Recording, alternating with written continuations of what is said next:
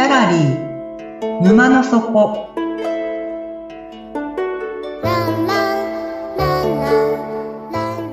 これは月に2回だけオープンする不思議なギャラリー沼の底で店主のオセアンと織りなす抽象画の世界のお話。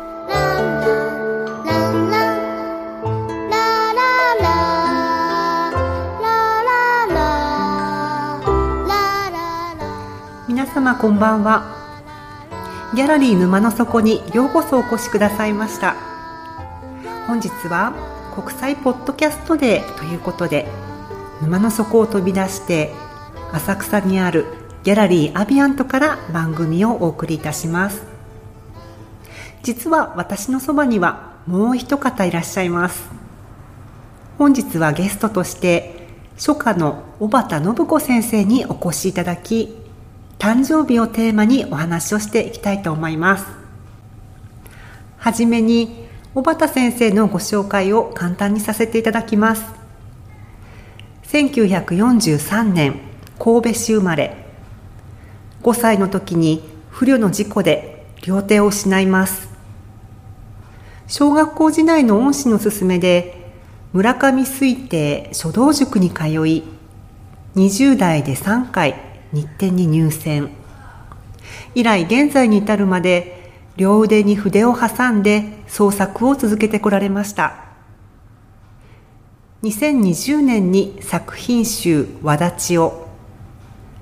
3年後の2023年には「シナウ」を上司されておられます。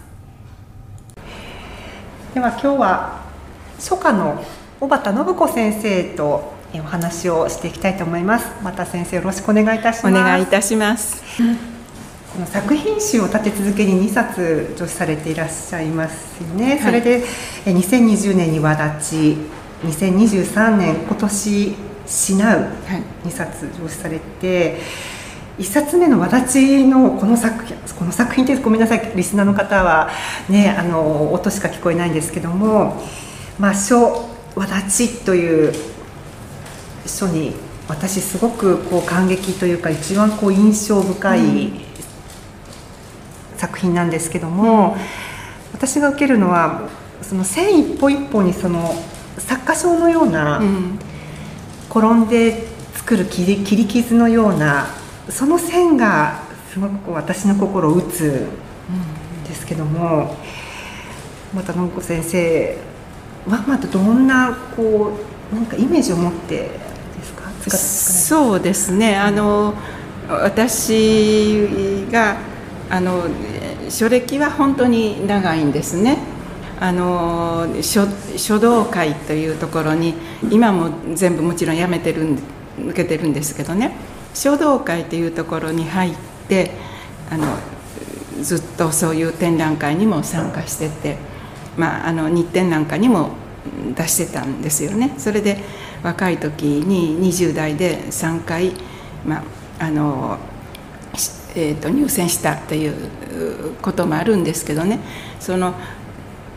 私がそういう書道会の中で書をやってた時はやっぱりあのうまく書きたいとかあるいはあの人に褒められたいとかということともう一つはあのやっぱり昔のあの先人というんですかね、まあ、いわいわゆる現代の詩人の詩とかそういうものを書いて書店に出してたんですよね。そしたらあのそういう人の言葉を書いてその文字にすると人の心を打たないっていう人がいたんですね。それはあの夫なんですけどね。でえそれから私の中で、まあ、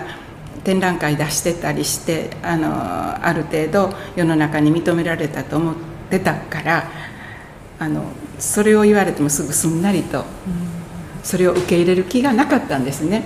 ところがまあいろんな年数が経ちあるいは、まあ、3年後ぐらい経った頃に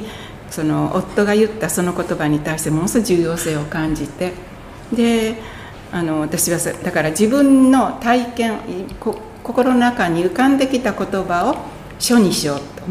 思ったんですね、これをこの文字を書くのに轍を書くのにどうしようかと思ったら自分がどうして轍を書きたかったか言ったら私の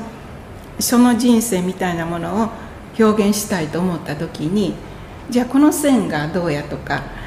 あの短いとか長いとかここの空間をどうしようかと思うともうそれにとらわれてしまうから。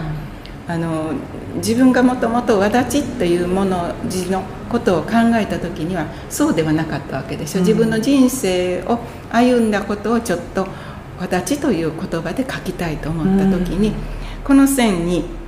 かすりかすあのかすれたところを入れようとか隅を多くしようとか隅を少なくしようとかあるいはこの空間はどうかっていうことは取り外したいという気持ちで書いてるんです。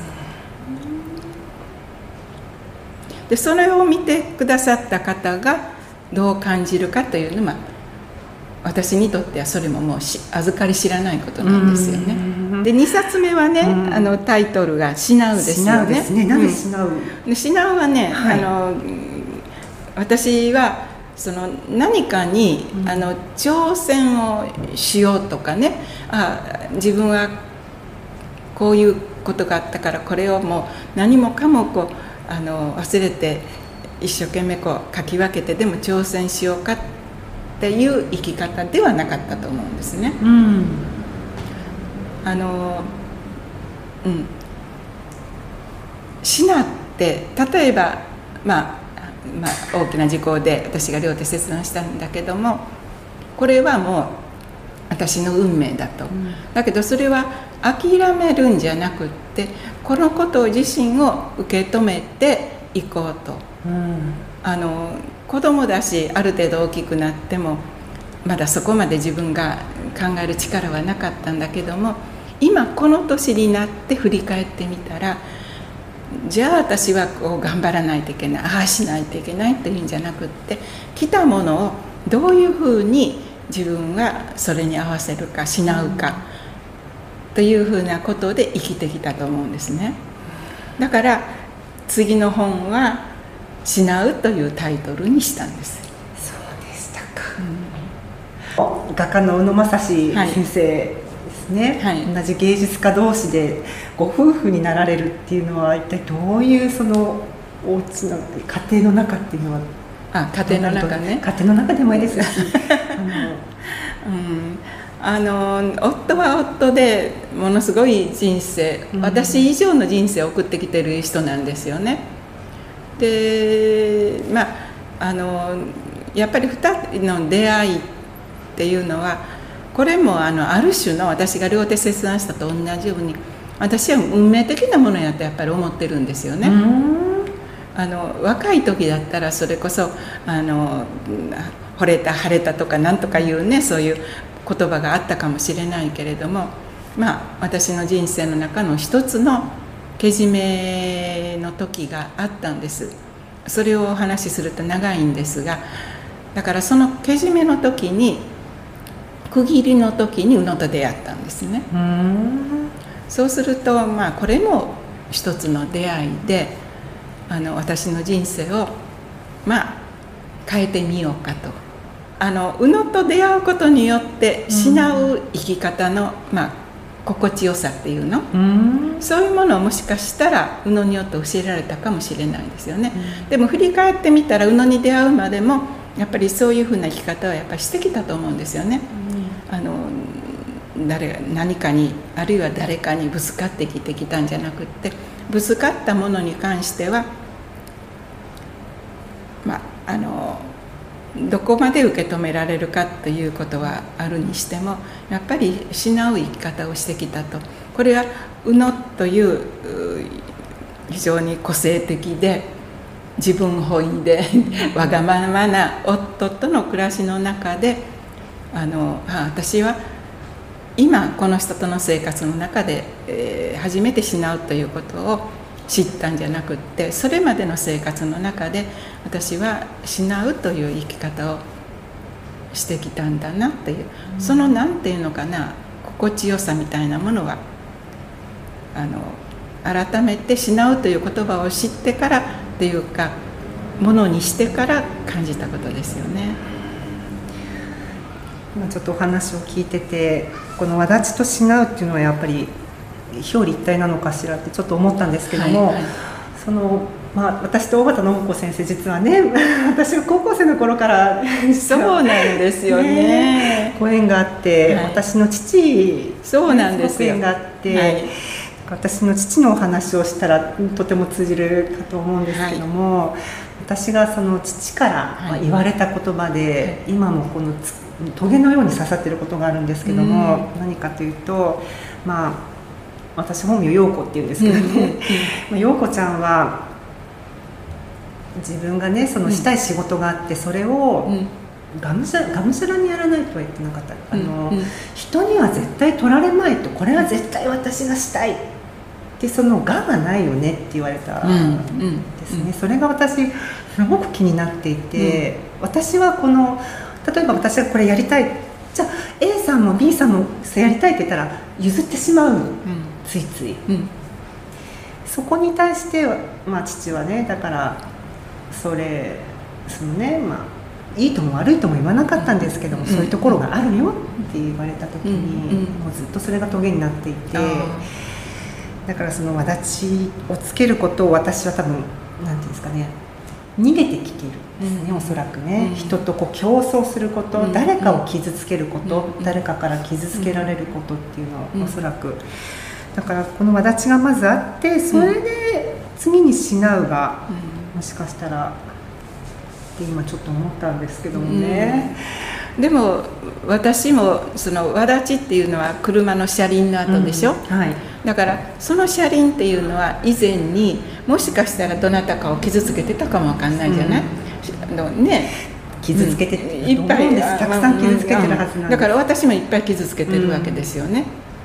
だけどそれは気が付くことと気が付かないことがあるけれども、まあ私がこの「わだち」っていうものを書いた時はやっぱりその自分の歩んできた人生のあの全部は出るわけじゃないんだけどもまあその自分の車輪みたいなものを書いてみようと。うん、でそれは後もし読んでくださる人があればそれをどういうふうに受け止めるかはもう私の責任ではないと思ったんですよね。うんだから「失うを」という題名をつけて例えば「おばたさんそんなにあんた人生失って人の言うた通りやってないよ。あんたも頑固やったよ」って言われることもあると思うんですけどね。でも私は自分はあのその失うということをやってきたんじゃないかなと思ったからこの勝手につけてるわけですよね、はいはい、だから後から読む人は、うん、もうそれはその人の感性だと思うんです。この字から受け止める感性だからね。私はそこまで責任は持たない。だからだけど私は自分の歩んできた道をなんか見ていただきたいと思ってわだちをかけ作って書いて。で私の人生はやっぱりあの挑戦ももちろんしてきていることはあるけれどもやっぱりどこかでスルッと逃げてきたり、うん、で挑戦してきた部分もあるしっていうようなことでまあうまく生きてきたなという、うん、自分の人生をそういう見方で「失う」を書いたんです。うん、村上水家先生が「小畑信子さんと私」と題してこう書いてある。芸風を広げるということは自身の資質に逆らってまで顧客にサービスすることではない。自分にはこれしかない。これ以外にない。と居直ることが許されるまで精進努力を積み重ねることがこれからの彼女、うん、先生のとではない。だかろうかっていうことをね、うん、書かれていらっしゃるんですけども、はい、これがお若い頃ですね。35歳。そこから何十年も45年？50年近く経って今この言葉を改めてこう聞かれて、うん、あの村上水亭っていうのは最終的にっていうかあの書道家もそうなんだけどあの筑波大学のねあの教教授をなさって大東文化大学も先生なさった方に私ついてたんですけど、まあ、30歳過ぎ頃からもう自分でやれって言ってのに放たれたわけですね。放たね。で村上水亭はあの仮名書道の先生なんですね、はい。だから私もあの公募展に日展を代表とする公募展に出す時は全部仮名文字やったんです。今はい。こんな字書い、うんずぶとい字書いてますけど、は繊細な仮名文字やったんですね、うん。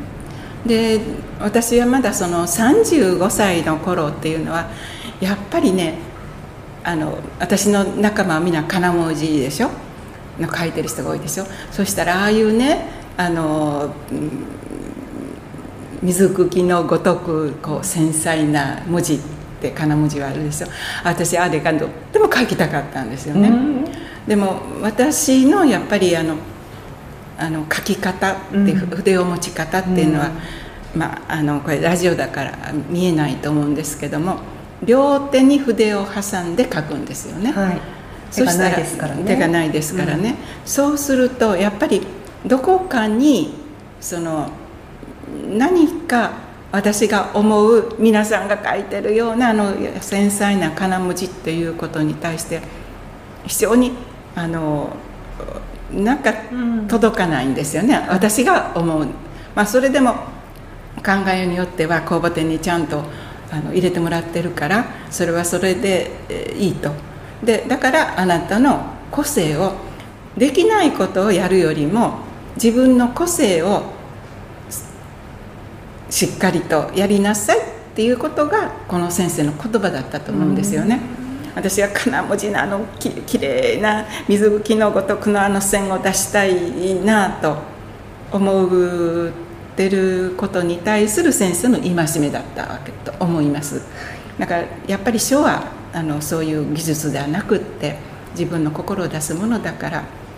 無理をしてまでいろんな技術や技巧を持ってくるよりもあなた自身を出しなさいよっていうそれが先生の言葉やったと思うんですねだからそれがあのその後ず10年後に宇野と出会って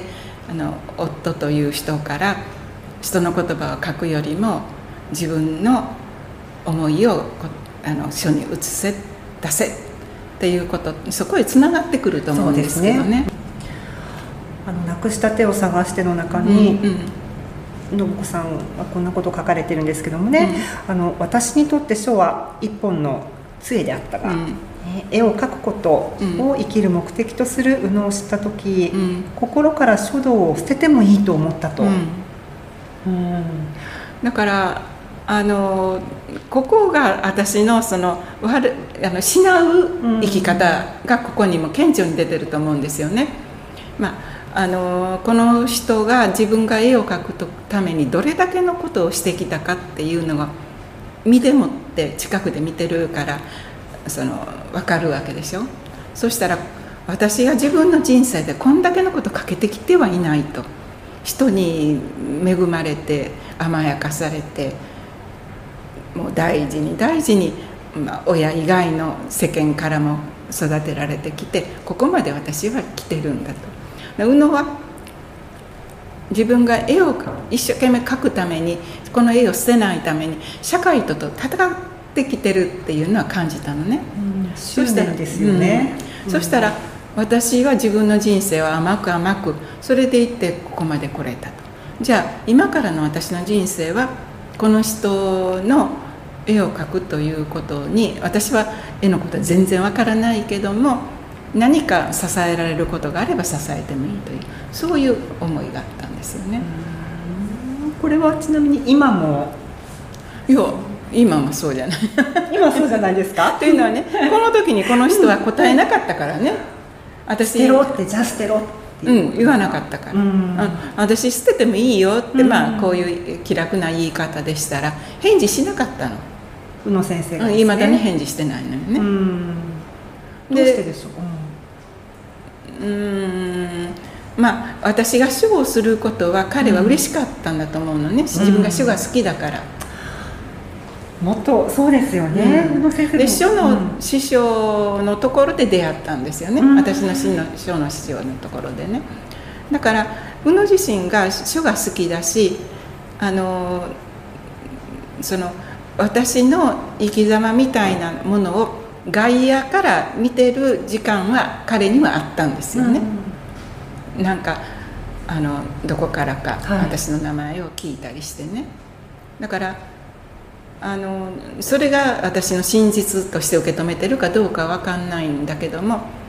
外観の私とみたいなものは彼は見てたわけですよね。だからあの私との結婚に関しては彼は何のあの疑いというかな、うん、何かはなかったんじゃないかなと思うのね。あのアビアントの看板も、ね、そうのですね、うん、だから彼は書が好きだからね、うん、だから私にとって、そのあの書の書の知識っていうのかな、はい、彼はねもともと書道家になりたかった人なんですよね、はい、絵を入る前にね、だからあのそれ絵に関わったとしても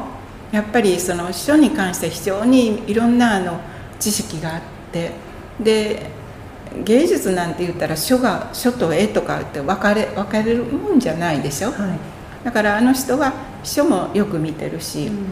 もちろんね絵についてはもう必死で自分がしがみついてここまで続けてきてるけどそういう美術にまつわることってよく見てるし特に書は見てたからね、うん、あのある意味では私の何て言うか足らないところをやっぱり指摘する力っていうのはあったから、自分の書道感みたいなものを私にぶつけたわけですよね。あの小畑先生もう一回改めて質問なんですけども、うん、今回テーマがですね、うん、誕生日記念日っていうテーマなんですけども、はい、この言葉から自由に、はい、想像されるのってどういうことですか、ね、私ねあの本当にあのずっと内心思ってたことなんですね、はい、ただねなんかあの人に話すきっかけってないもんだから、うん、そのまま思ってたんですけど今そのそういう誕生っていうのが今日の、まあ、テーマみたいなもんだっておっしゃっていただいたからねもう本当にうわやっと言えるという気持ちがあったんですよね、はい、でなぜかっていうと誕生日は私2つあるんです。で1つは母から生まれた誕生日、はい、戸籍に入ってる誕生日。もう一つは私は5歳の時に両手を切断するという、うん、あの事故に遭ってるんですね、はい、であの5歳ということは戦後3年目なんですよね、はい、ということはそれほどねいろんなあの救急車もなければ近所のおじさんに私があの私の車に積んでで両手をあのいわゆるタオルじゃなくて手ぬぐいでね絞って、はい、で病院に担ぎ込まれたというそういうふうなことで、まあ、あのお医者さんも技術が良かったんでしょうね。そういう周りの人たちの力で私の命が守られたんですよね、だから私は誕生日が2つあると思ってるんですよね、であの一度も私そのこういう事故がなかったら私はどんな人生が起きたのかなっていうと考えたこともなかったしこれはこれで当たり前として私このまま生きてきてるから私の誕生日は2つあると。であの私は一つはその、まあ、45歳で結婚して東京に来たんですけど、その前に20私短大を出てるんですよね。でそれが短大はあの社会福祉の専門的なあの大阪の府立の短大だったんですけどそこを出てから児童福祉の仕事を2年ちょっと1つ目の仕事は私は挫折して2年ブランクがあって、えー、2年経つと20 20歳です。23歳かな。その辺りで2つ目の職に就いたんですね、うん、里親を探す仕事、うん、いわゆる里親を探すソーシャルワーカーとして22年勤めてその前に勤めてたところが児童養護施設で1年勤めたんですね。だからそのことも私の人生でものすごく大きなことがあの非常に私の人、うん、今の私を築く、まあ、あの礎にはなってますよね。人間のそういうあの想像もつかない予想もできないことが一人の人間に起こっていくんだけども、ねうん、だけど私はその子どもたちを見て、まあ、実の親から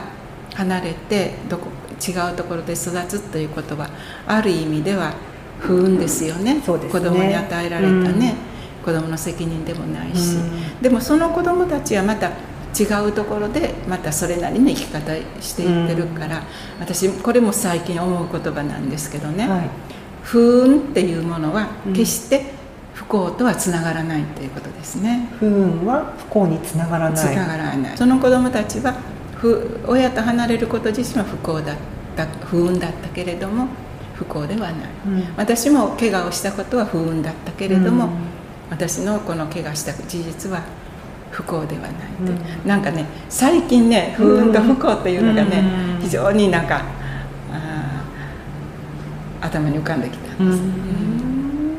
この作品の中で私はっと思ったのがまあとてもよく聞くこの言葉ですね。一期一会ね、はい、はい、このさらに右に添えられてる一言、うん。うん信子さんが考えられた言葉ですね、はい、今日会えた明日は会えない縁もあるっていう、うん、その表と裏会えるまた会えるっていう期待ともう二度と会えない、うん、それってもう五分五分で同じくらいの確率でっていう。その裏の方を私全然今まで考えたことなかったので、うん、あもう会えないかもしれないんだって思った時に。それはやっぱり年齢でしょうね。年齢このこの80にもなれば やっぱりあの、うん、別れもありますからね、うん。まあ、別れでなくったって、うん、私あの人すごくいい人だと思って、この人ともう一度会いたいなと思っても、いろんな事情で会えないということだってありますからね、まあ、そういういろんな体験の中で生まれてきた言葉なんですね。で今あのご紹介を受けたのは、まあ、作品集というふうに言っていただいてで今このあの言葉も隣にある言葉読んでいただいたんだけど私やっぱりねあの自分の思いをこと書にするということを前提にしてこの本を書いたものですからね。だからなぜこの文字を書きたかったかっていうのは短い文章で書いた。だから作品集とは書いてあるけれども、うん、作品集作品集と、まあ、言葉っていうふうなあの本になってるんですよね、うん、だけどその言葉をあなたが感じてくださって言ってくださったらすごく嬉しいですよね。はい、もうこの言葉とアート起源さんで出会った時にもうるっと来てしまって私はですね。まあ私も年なんですね。あとこのギャラリーアビアントがね今年でまあねあの引っ越しをするっていうことも、ね、ちょうどそういういろんな条件があって、うん、あとはね本田信子先生の、まあ、お年とかこの作品集また次はあるのかなとか、うん、あります。あります。じゃあとりあえず三部作みたいな感じになってくるんですかね。したいです。夢ですね、そうですね。私しなう、まあ、次が一体どう来るのかっていうのもすごく楽しみなんですけども。いやちょっとねこのアート記念さんでねこのしなうをやった時に、まあ、だからこれが最後なのかもしれないって、うん、もしかしたら周りの人みんなみんな思ってらっしゃる。そろそろ閉店の時間なので本日のお話はこれでおしまいにしたいと思います。眠って目が覚めたら新しい世界が待ってますよ